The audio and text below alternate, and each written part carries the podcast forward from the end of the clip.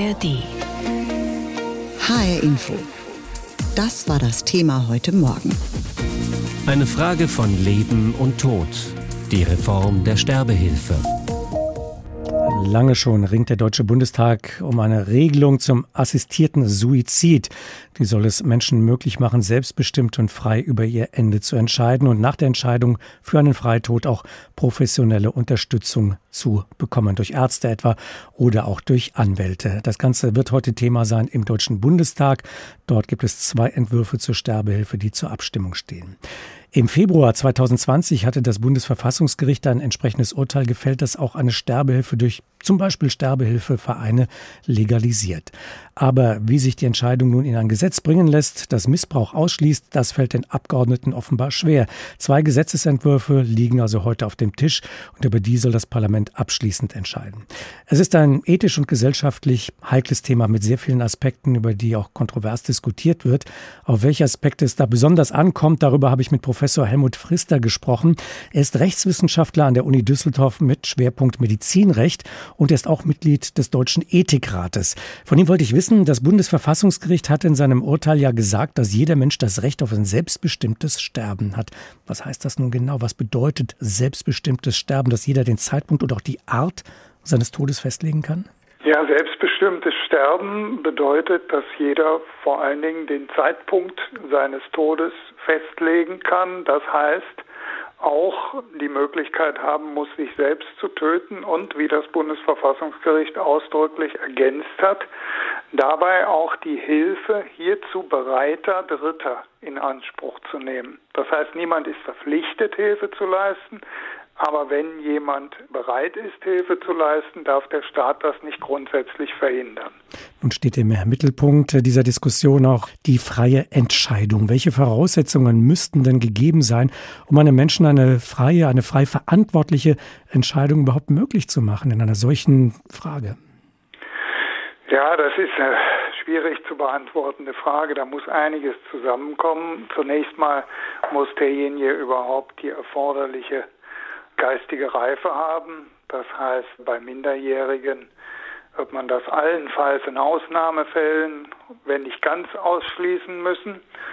Zum Zweiten kann die Fähigkeit zu einer selbstbestimmten Entscheidung durch eine psychische Krankheit ausgeschlossen sein. Nicht jeder psychisch Kranke kann nicht mehr selbstbestimmt entscheiden, aber wenn jemand psychisch krank ist, muss zumindest sehr sorgfältig geklärt werden, ob er noch zu einer vernünftigen Abwägung des Für und Wider in der Lage ist. Das ist so der zweite Gesichtspunkt. Ganz wichtig ist auch, dass jemand hinreichend informiert ist über mögliche Alternativen. Das heißt nicht dem Irrtum unterliegt, dass zum Beispiel seine Schmerzen nicht gelindert werden könnten, obwohl dies möglich ist. Also eine Aufklärung über alternative Möglichkeiten ist wichtig. Und natürlich ist auch wichtig, dass jemand nicht in irgendeiner Art und Weise unter Druck gesetzt wird, sondern in der Lage ist, eine eigenständige Entscheidung zu treffen. Also das kommt einiges zusammen und deshalb ist es auch wichtig, dass man im konkreten Fall ein Beratungsgespräch führt, um das halt alles abzuklären. Gerade bei alten Menschen, äh, da wird ja öfter mal die Befürchtung geäußert, dass Menschen da möglicherweise zum Suizid gedrängt werden können. Und dann kommen wir eben zum Beratungsgespräch.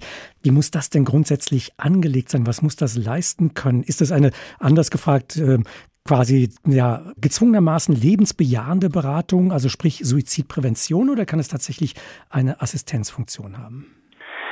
Also das Beratungsgespräch sollte ergebnisoffen in dem Sinne sein, dass der Berater bereit ist, beide Entscheidungen zu akzeptieren. Es geht nicht darum, jemanden zu etwas zu überreden. Auf der anderen Seite heißt das aber nicht, dass dem Berater das Ergebnis sozusagen egal sein muss. Er muss demjenigen mit Empathie begegnen und muss grundsätzlich auch bereit sein, mal Gegenargumente zu formulieren gegen einen solchen Suizid und sozusagen auszutesten, wie derjenige darauf reagiert. Aber im Ergebnis muss so ein Berater schon auch bereit sein, zu akzeptieren, dass sich jemand für einen Suizid entscheidet. Aber eben erst nach einer wirklichen Auseinandersetzung über diese Frage.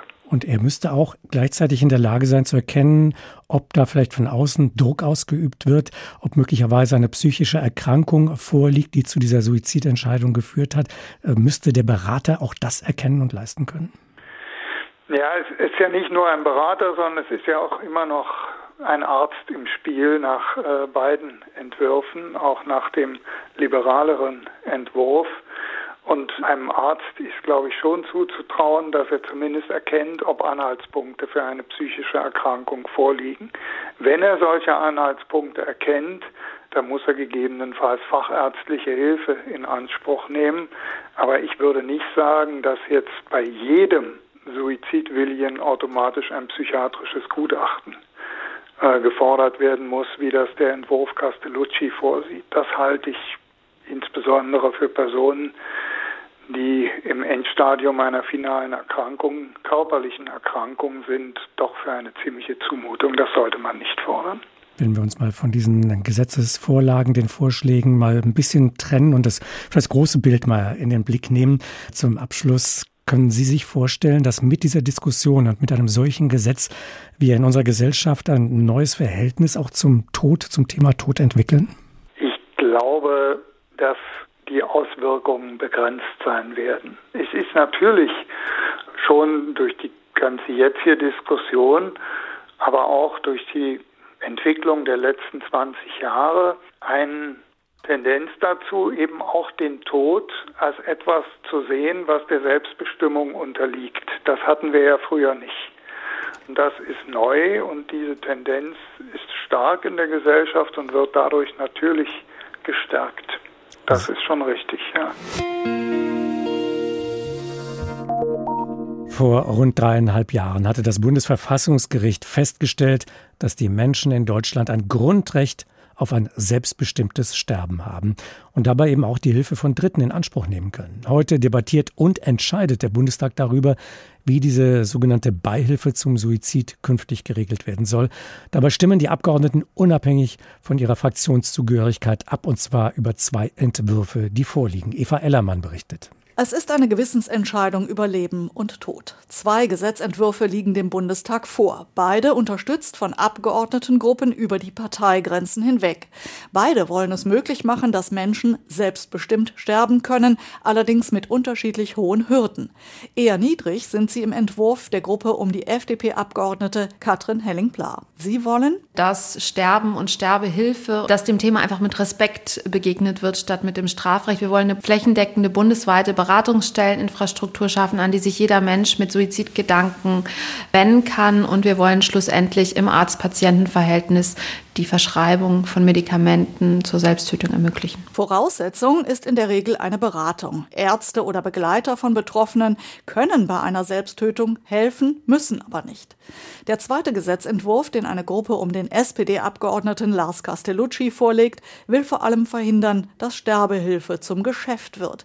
Der Entwurf setzt deshalb auf das Strafrecht, sagt Castellucci. Wir haben gesagt, dass diese auf Wiederholung angelegte Suizidbeihilfe, die geschäftsmäßige Suizidbeihilfe, Hilfe eben unter Strafe gestellt wird, es sei denn, ein Schutzkonzept wird eingehalten und damit legen wir klare Regeln fest, mit denen auch alle Beteiligten Rechtssicherheit haben. Mehrere Beratungs- und Untersuchungstermine, dazu längere Wartefristen. So will diese Gruppe sicherstellen, dass eine Entscheidung, aus dem Leben zu scheiden, wirklich selbstbestimmt und nicht übereilt getroffen wird. Geeinigt haben sich beide Gruppen kurz vor der Abstimmung auf einen gemeinsamen Vorstoß bei der Suizidprävention. Menschen mit Selbstmordgedanken sollen besser aufgefangen werden, um die Selbsttötung zu verhindern. Kritik gibt es an beiden Entwürfen. Kirchen, Patientenschützer und Ärzteverbände befürchten, dass ein Tabu eingerissen wird mit unabsehbaren Folgen für die Gesellschaft. Klaus Reinhardt, Präsident der Bundesärztekammer, bezweifelt, dass unter dem Druck der letzten Sitzung vor der Sommerpause eine gute Entscheidung herauskommen kann. Wir sehen überhaupt keine Allbedürftigkeit und überhaupt keine Notwendigkeit, das jetzt in Hektik zu tun. Doch, drei Jahre nach der Entscheidung des Bundesverfassungsgerichts ist die Zeit jetzt reif, sagen die Initiatoren beider Gesetzentwürfe. Katrin Helling-Pla. Es vergeht kein Tag, an dem wir hier nicht E-Mails bekommen von Betroffenen, die sich Rechtssicherheit wünschen. Und dazu ist, glaube ich, jetzt der richtige Zeitpunkt gekommen. Welcher Gesetzentwurf am Ende eine Mehrheit findet oder gar keiner, der Ausgang der Debatte um die Sterbehilfe ist völlig offen. HR Info. Das Thema. Diesen Podcast finden Sie auch in der ARD Audiothek. Jeder hat ein Recht auf ein selbstbestimmtes Leben und auch Sterben. Dieses Recht schließt die Freiheit mit ein, sich selbst das Leben zu nehmen und sich dabei von anderen helfen zu lassen. So hatte es das Bundesverfassungsgericht 2020 entschieden. Seitdem ringt der Gesetzgeber darum, diese Entscheidung umzusetzen und zu regeln. Heute will der Bundestag über zwei Vorschläge abstimmen. Der eine etwas strenger, restriktiver, der andere liberaler. Aktive Sterbehilfe oder Unterstützung beim selbstbestimmten assistierten Suizid. Ein sehr kontrovers diskutiertes Thema. Wenn man mit Menschen darüber spricht, wird es schon mal schnell lebhaft, geht ans Eingemachte. Michael Richter hat einen ganz besonderen Blick auf diesen heutigen Tag im Bundestag, diese Entscheidung, auf die gesamte Diskussion über Sterbehilfe. Denn Michael Richter ist 60 Jahre alt und leidet seit 18 Jahren an fortschreitender multipler Sklerose, kurz MS. Er hat sich dafür entschieden, er will durch einen ärztlich unterstützten Freitod aus dem Leben gehen. Er war bereit, gestern Abend mit uns darüber zu sprechen und ich wollte von ihm wissen, wie sind Sie denn zu dieser schwerwiegenden Entscheidung gekommen? Wie war dieser Weg? Naja, der Punkt ist an der Stelle, ich bin äh, immer ausgesprochen selbstbestimmt gewesen und ähm, also aktiv, selbstständig, eigenständig, wie auch immer. Das sind so die Attribute, die mir zuzuordnen sind. Und äh, durch diese Erkrankung bin ich ja nun mittlerweile an den Rollstuhl gebunden. Meine Hände werden auch zusehends schlechter und äh, seit einigen Jahren, ja seit einigen Jahren ist mir klar, dass meine, dass meine Gesundheit mich irgendwann ins Bett zwingt äh, und dass ich dann von rechts nach links gedreht werden muss. Und insofern habe ich so im, im Dreh von 2018, 2019 habe ich für mich entschieden, nein, mein freier Wille, meine Selbstbestimmung hat Vorrang zu haben und habe mir gesagt, okay, dieses, dieses Sterben als solches nachher möchte ich nicht haben. Ich möchte dann über die Abkürzung gehen. Mhm. Leben in den Tod. Sie haben uns ja im Vorgespräch gesagt, äh, Sie betrachten sich selbst als austherapiert. Sehen das denn die Ärzte genauso? Naja, gut, bei den Ärzten, ich war, hatte erst gerade gestern einen Termin und äh, bei den Ärzten jetzt in der MS-Sprechstunde, also Spezialambulanz dafür, die sind natürlich immer noch, man kann das noch probieren, man kann jenes noch probieren. Aber Fakt ist, dass ich in den letzten Jahren auf die Medikation, die dann ausprobiert worden ist, nicht so angesprochen habe, dass ich sagen kann, okay, das wird jetzt langsamer oder so. Ein Bekannter von mir, der probiert im Prinzip alles aus und bei dem wird es auch kontinuierlich schlechter. Gäbe es denn technische Unterstützungsmöglichkeiten, um weiterhin ja beweglich zu bleiben, dann doch diese Form der Selbstbestimmtheit sich noch eine Weile erhalten zu können? Also aktuell funktioniert das ja ganz gut mit dem, dem Elektrorollstuhl. Das ist ja so ein multifunktionales Teil. Gibt zwar so seine technischen Probleme oder mit dem Sanitätshaus, aber im Großen und Ganzen funktioniert das ganz gut. Ich habe dann auch noch einen Patientenlift da, dass es für meine Frau einfacher ist, mich hin und her zu bewegen. Also es gibt verschiedene Möglichkeiten. Es gibt auch, ich sage mal im Zweifelsfall nachher die Möglichkeit, äh, dass dieser Rollstuhl, um eine gewisse Beweglichkeit zu erhalten, über den Mund gesteuert wird oder äh, mit dem Kinn oder wie auch immer. Aber das ist ein Punkt, wo ich sage, nee, das, das möchte ich nicht mehr. Haben Sie für sich entschieden, wann wäre der Punkt erreicht, an dem Sie sagen, jetzt reicht es, jetzt ist es genug mit dem Leiden, ich habe genug gelitten, jetzt ist der Zeitpunkt gekommen, an dem ich gehen will? Also ich sage mal allerspätestens dann, wenn ich äh, mit der linken Hand die Kaffeetasse nicht mehr halten kann und auch keine Zigarette mehr rauchen kann, dann ist vorbei. Also dann, äh, wenn, also eigentlich wenn ich den Punkt erreiche, dass ich nur noch die Option habe, im Bett liegen zu bleiben, von rechts nach links gedreht zu werden. Haben Sie von den Ärzten eine zeitliche Perspektive bekommen, wenn ich das fragen darf? Nee, also mit der Perspektive, wie es genau weiter verläuft und wann welcher Punkt erreicht sein können, das können die Ärzte mir nicht sagen. Das kann ich auch selbst nicht. Und ich, und ich lebe ja nun mal seit Jahren mit dieser progredienten Verlauf. Und äh, ich kann auch nicht sagen, ob das nun in drei Monaten soweit ist oder in neun Monaten oder so. Einzige, was ist, ich denke halt so ein bisschen immer so für mich in Halbjahresabschnitten mhm. nach dem Motto, okay, das Sommerhalbjahr, das schaffst du noch, okay, das Winterhalbjahr, das schaffst du noch. Letztlich trifft man ja eine solche Entscheidung äh, nicht nur für sich allein, auch, sondern für andere mit. Was sagt Ihre Frau zu ihrer Entscheidung für einen assistierten Suizid? Also meine Frau ist ja nun mal meine Frau, weil sie mich kennt und die ist auch in vielen Dingen ziemlich anders als ich. Aber sie weiß, dass ich für mich eine Entscheidung getroffen habe. Wenn ich diese Entscheidung für mich getroffen habe, dann ziehe ich das durch und insofern akzeptiert sie das schweren Herzens. Sie haben sich bei der Deutschen Gesellschaft für Humanes Sterben angemeldet. Die unterstützt Menschen beim assistierten Suizid, vermittelt Ärzte und Anwälte, damit man sich eben vielleicht auch nicht eben nur auf die Partner eben stützen muss bei solchen ähm, Entscheidungen. Wissen Sie, wie alles ablaufen wird, wenn es soweit ist? Ist das ein minutiöser Plan oder sagen Sie, na, das werde ich entscheiden, wenn es soweit ist? Ähm, na gut, äh, vom Grundsatz her ist dieses Team, was über die DGS vermittelt wird, da, da ist eine gewisse Planung oder ein gewisser Ablauf drin. Jetzt kann man natürlich den Ablauf, wird immer wieder betont auch, äh, dass man jederzeit sagen kann, äh, stopp, nein, ich will doch nicht. Und insofern ist, ich muss irgendwann einen Tag festlegen und muss denen im Vorfeld natürlich Bescheid sagen, weil die ja auch terminlich mitunter gebunden sind ähm, und sagen, okay, an dem Tag sollte das denn passieren. Und dann geht es so seine Reihenfolge und seinen Gang. Insbesondere ist dann auch an der Stelle gut zu wissen, dass meine Frau also nicht allein gelassen wird. Mhm.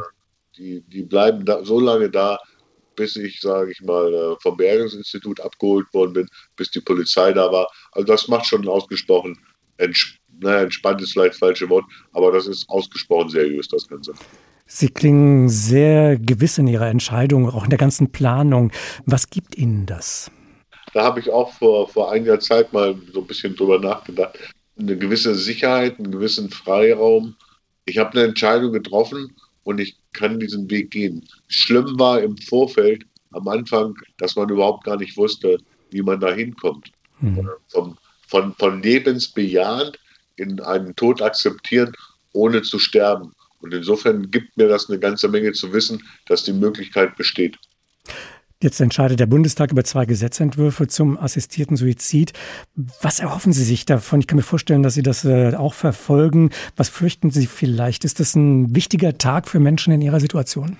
Ja, auf jeden Fall, weil ja schlussendlich die Möglichkeit auch besteht, dass der äh, Vorschlag von aus der Gruppe Castellucci äh, wieder zum Tragen kommen könnte. Und das ist ja so eine Art Sterbehilfe, Verhinderungsparagraf 2.0. Und äh, das würde ja für mich an der Stelle bedeuten, ich müsste doch wieder einen ungünstigeren Weg wählen und sagen, okay, ich fahre dann irgendwann in die Schweiz. Und äh, der, der andere Entwurf um äh, Henning Klar oder Kühners drumherum, der bietet ja die Möglichkeit. Und das Letzte, was ich gehört hatte, es soll auch eine Übergangsfrist geben. Das heißt, der behindert mich nicht in meiner Absicht. 2020 hatte das Bundesverfassungsgericht entschieden, jeder Mensch in Deutschland hat das Recht, selbstbestimmt zu sterben. Heute wird im Bundestag über Gesetzesinitiativen entschieden, die den selbstbestimmten Suizid regeln sollen. Meist sind es ja unheilbar kranke Menschen, die ihr Leben nicht mehr für lebenswert halten. Wir wollen nun wissen, wie Ärzte und Pfleger darüber denken, die mit unheilbar Kranken zu tun haben. Wie schauen Sie aus der Praxis heraus auf den assistierten Suizid, wie das Ganze offiziell heißt. Unsere Reporterin hat das Palliativteam Frankfurt begleitet. Es begleitet wiederum schwerkranke und alte Menschen, die zu Hause sterben wollen. Besprechung am Morgen. Zwei Ärztinnen und zwei Pflegerinnen gehen die Patientenliste durch. Wer braucht welche Medikamente? Wo gibt es offene Fragen? Bei wem hat sich die Situation verschlechtert? Bis zu 60 todkranke oder alte Menschen betreut das Palliativteam Frankfurt. Manche der Kranken, sagt Urologin und Palliativbetreuerin Irene Marx, möchten schon eher aus dem Leben gehen. Den Wunsch gibt es immer häufiger. Der wird als Abkürzung gerne gesehen, wenn man sagt, warum muss ich das jetzt alles ertragen? Es gibt doch jetzt schon die Möglichkeit und die Belastung auf uns Ärzten primär ist jetzt deswegen groß, weil wir auch nicht wissen, wie wir darauf reagieren sollen oder dürfen. Klar, die Aufgabe des Palliativteams ist nicht, Leben zu beenden, sondern die letzte Lebensphase unheilbar kranker Menschen so angenehm und würdevoll wie möglich zu machen. Die meisten Menschen haben Angst vor den Schmerzen und der Hilflosigkeit, sagt Chirurgin und Palliativbetreuerin Ute Schaumann.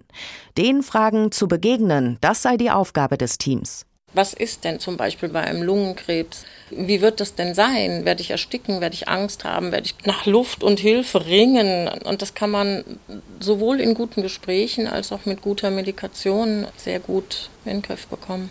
Schaumanns Erfahrung ist, dass ein todkranker Mensch mit guter Beratung und der richtigen Medizin von anfänglichen Selbstmordgedanken abgebracht werden kann. Dennoch gibt es Ausnahmen, meist Menschen, die sich kaum noch bewegen können und wissen, dass sie trotzdem lange brauchen, bevor sie auf natürlichem Wege sterben, erzählt Palliativmedizinerin Marx. Es gab einen Fall von einem relativ jungen Mann, Mitte 30, der eine degenerative Muskelerkrankung hatte, der ein sehr erfülltes Leben geführt hat und ähm, der schon vor vielen Jahren geäußert hat, dass er das machen möchte. Und dann hat hier keiner von uns gesagt, jetzt gehen wir da hin und überreden den nochmal oder machen Suizidprävention, weil klar war, diese Entscheidung steht total fest. Der junge Mann hat sich mit Hilfe seiner Familie und einer Sterbehilfeorganisation das Leben selbst genommen. Doch wie soll nun ein Gesetz regeln, wer diesen Weg gehen darf und wer nicht? Wie können diese Entscheidungen gefällt werden? Für Marx sind da noch viele Fragen offen. Sie hält erstmal Beratungsgespräche mit Psychologen für den richtigen Weg. Das ist eine Form von Anamnese. Das ist jetzt nicht medizinisch im Sinne von körperliche Untersuchung, sondern da muss man ein bisschen das Wertesystem vielleicht auch abklopfen des Menschen, der da vor einem sitzt. Nur die Beurteilbarkeit, das ist dann wieder individuell. Also ich weiß nicht, welche Richtlinien man dann anlegt. Sollen die einfach nur die Mündigkeit oder die Autonomie, was sollen die beurteilen? Reicht es also, wenn der unheilbar kranke Mensch sagt, ich will gehen? Woher weiß der Beratende, dass er nicht dazu gedrängt wird? Und was ist, wenn eine Demenz ins Spiel kommt? Für das Palliativteam ist klar, solche Entscheidungen dürfen nicht unter Zeitdruck getroffen werden, fasst Krankenschwester Sabine Kilian zusammen. Ja, das muss man mit begleiten können. Also bei ALS oder einem Querschnitt denke ich ein bisschen anders. Ja, so wollte ich auch nicht leben. Aber das Palliative, was ich jetzt so kennengelernt habe oder in dem wir arbeiten, das finde ich eine tolle Alternative dazu. Egal, was in Berlin nun entschieden wird, die vier Palliativbetreuerinnen in dieser Runde würden nicht bei einem Tod assistieren wollen. Nina Michalk berichtete für HR Info das Thema heute Morgen eine Frage von Leben und Tod die Reform der Sterbehilfe. Diesen Podcast finden Sie auch in der ARD Audiothek.